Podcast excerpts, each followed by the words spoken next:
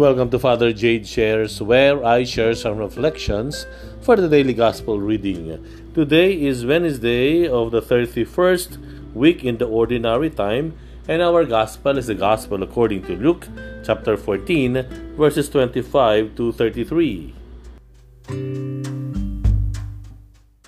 Noong panahong iyon, sumama kay Jesus ang napakaraming uh, tao Humarap siya sa kanila at kanyang sinabi, Hindi maaaring maging alagad ko ang sino mang umiibig sa kanyang ama at ina, asawa at mga anak, mga kapatid at maging sa sarili niyang buhay ng higit sa akin.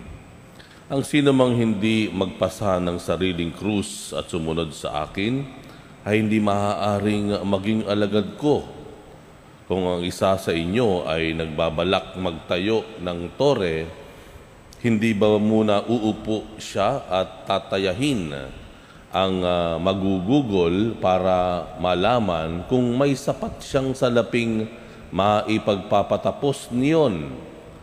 Baka mailagay ang mga pundasyon ngunit hindi naman maipatapos siya'y kukutyain ng lahat na makakakita nito.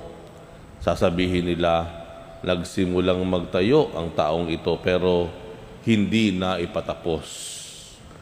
O sinong hari na makikipagdigma sa kapwa-hari ang hindi muna uupo at pag-aaralang mabuti kung ang sampung libo niyang kawal ay maisasagupa sa kalaban na may dalawampung libong tauhan. At kung hindi niya kaya, malayo pa ang kalaban, ay magsusugo na siya ng mga kinatawan upang makipagkasundo. Gayun din naman, hindi maaaring maging alagad ko ang sino man kung hindi niya tatalikdan ang lahat sa kanyang buhay. Minsan po ang uh, nagpapahirap sa ugnayan ng mag-asawa o ang isa sa pinakamalaking banta no, sa buhay pag-aasawa ay hindi yung iwanan ka ng asawa mo. Sabi nila, pag iniwan ka ng asawa mo, at least alam mo kung ano gagawin mo. No? Pwede mong uh, simulang hilumin ang sugat mo, pwede kang magsimula uli, pwede na uli kayong magplano ng mga anak mo. Ano daw ang mas mahirap doon? Ang mas mahirap daw po doon, yung hindi ka iniwan nga ng asawa mo, pero namamangka naman siya sa dalawang ilog. Yung bang nandyan nga ang asawa mo, pero alam ninyo, dalawa, na mayroon siyang iba. Kasi kapag ganun daw, ano, maiiwan ka doon sa katanungan, ano gagawin ko? Patuloy na lang ba akong maghihintay kada gabi kung uuwi siya o hindi? No? Ako na lang ba ay aasa no? sa buong buhay ko na siya ay uh, uh, tuluyan ng umuwi sa amin at talikdan yung kanyang kabit? No? Mas mahirap daw yon kasi para kang nakabitin at uh, ikaw, patuloy na susugatan ng sarili mo. Paano ka uh, kikilos para maghilom ang sarili mo eh kung araw-araw nasusugatan ka naman. No? Yun naman po ay ayon sa may asawa. At nakita ko namang may katotohanan din naman. Kung yan po ay totoo sa larangan ng buhay pag-aasawa, yan din po ay totoo sa buhay natin pananampalataya sa ugnayan sa Diyos. Ano po? Ang mas mahirap po sa ating uh, pananampalataya o buhay kristyano ay yung kapag ikaw ay namamangka sa dalawang ilog. Ano po? Ikaw yung parang uh, uh, may mga devotion ka, no? Uh, ito yung uh, uh, ikaw nga ay nagpapakita ng iyong pananampalataya, tumatakbo ka sa Diyos. Pero meron ka ding ibang pinanampalatayanan, no? Nangungulam ka, halimbawa, nangungulam ka, di ba? Ah, ah, ah, ganun na lamang yung ating ah, pagsusumikap na ah, sa ating mga debosyon. Pero meron ka namang pinahihirapan dahil sa hindi mo patas no? Na pangangalakal o negosyo no?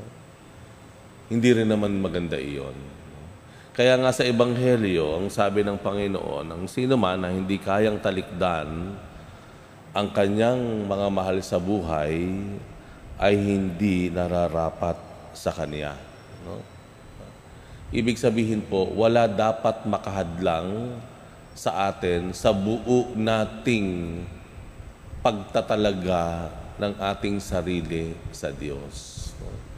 Ayaw ng Diyos ng kahati. Kung papaano ang asawa, ayaw niya ng may kahati. So wag na nat wag nating alisin sa Diyos na hilingin sa atin na wala rin siyang kahati sa atin. Okay? Yun po yung sinasabi ng Ebanghelyo. Ano po? Hindi naman po, wag po tayong mag-alala.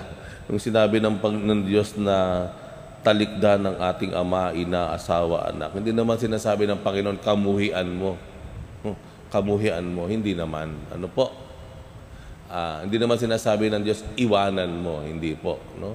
Ang sinasabi lang ng Diyos, anumang ugnayan na mayroon tayo, maliban sa ugnayan sa Kanya, ay dapat pumapangalawa lamang. Pumapangalawa lamang. Sa katunayan po, minsan yung mga ugnayan pa natin sa tao ang nagiging dahilan ng pagkakasala natin o pag uh, uh, kukompromiso ng ating uh, ugnayan sa Diyos. No? Halimbawa na lamang po, no? sa kagustuhan mong maipagamot ang anak mo nang hold up ka Di ba? Sa kagustuhan mong mabigyan ng matustusan yung pag-aaral ng anak mo, nagnakaw ka sa opisina. Di po ba? Uh, uh, hindi rin po maganda iyon sa mata ng Diyos. No? Ang nais ng Diyos, number one siya. Kung wala kang maipagtusto, maipantusto sa pag, uh, papagamot ng, ng anak mo, hindi dahil sapat na dahilan para uh, mang-abuso ka ng tiwala sa iyo, no? ng iyong boss. No? Hindi dahil sapat na dahilan para gumawa ka ng masama. Kung wala kang maitustos sa pag-aaral ng anak mo, hindi sapat na dahilan na ikaw ay manloko, magnakaw. Hindi sapat na dahilan yan. Kaya nga hindi tayo magtataka nung sinabi ng Panginoon sa Ebanghelyo, Seek ye first the kingdom of God. Unahin mo ang kaharian ng Diyos at ang lahat ay ibibigay sa iyo. Dahil nais ng Diyos, unahin natin siya. What is what what is counter witnessing in our Christian faith is our compromises.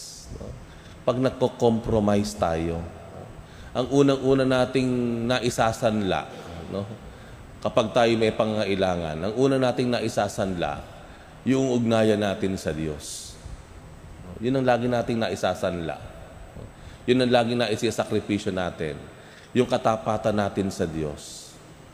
Lagi na lamang siya ang naibebenta natin dahil meron tayong matinding pangangailangan. Tandaan po natin, ang Panginoon nagpakita ng halimbawa sa atin. No? Ibinuhos niya ang lahat-lahat sa Kanya. Itinaya niya ang Kanyang buong sarili para sa atin. Halimbawa ito ng ating kakayahan bilang tao na magtaya at magtalaga ng buo nating sarili sa Diyos. At wag po nating ipangangamba, ikalulungkot kung ang lahat ng ibang bagay maliban sa ugnayan natin sa Kanya ay pumapangalawa lamang.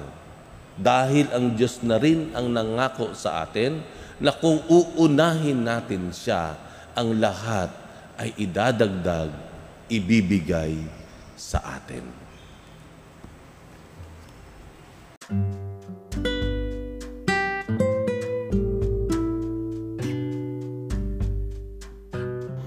Thank you very much for reflecting with me today. We'll have another one tomorrow. Bye for now and God bless you.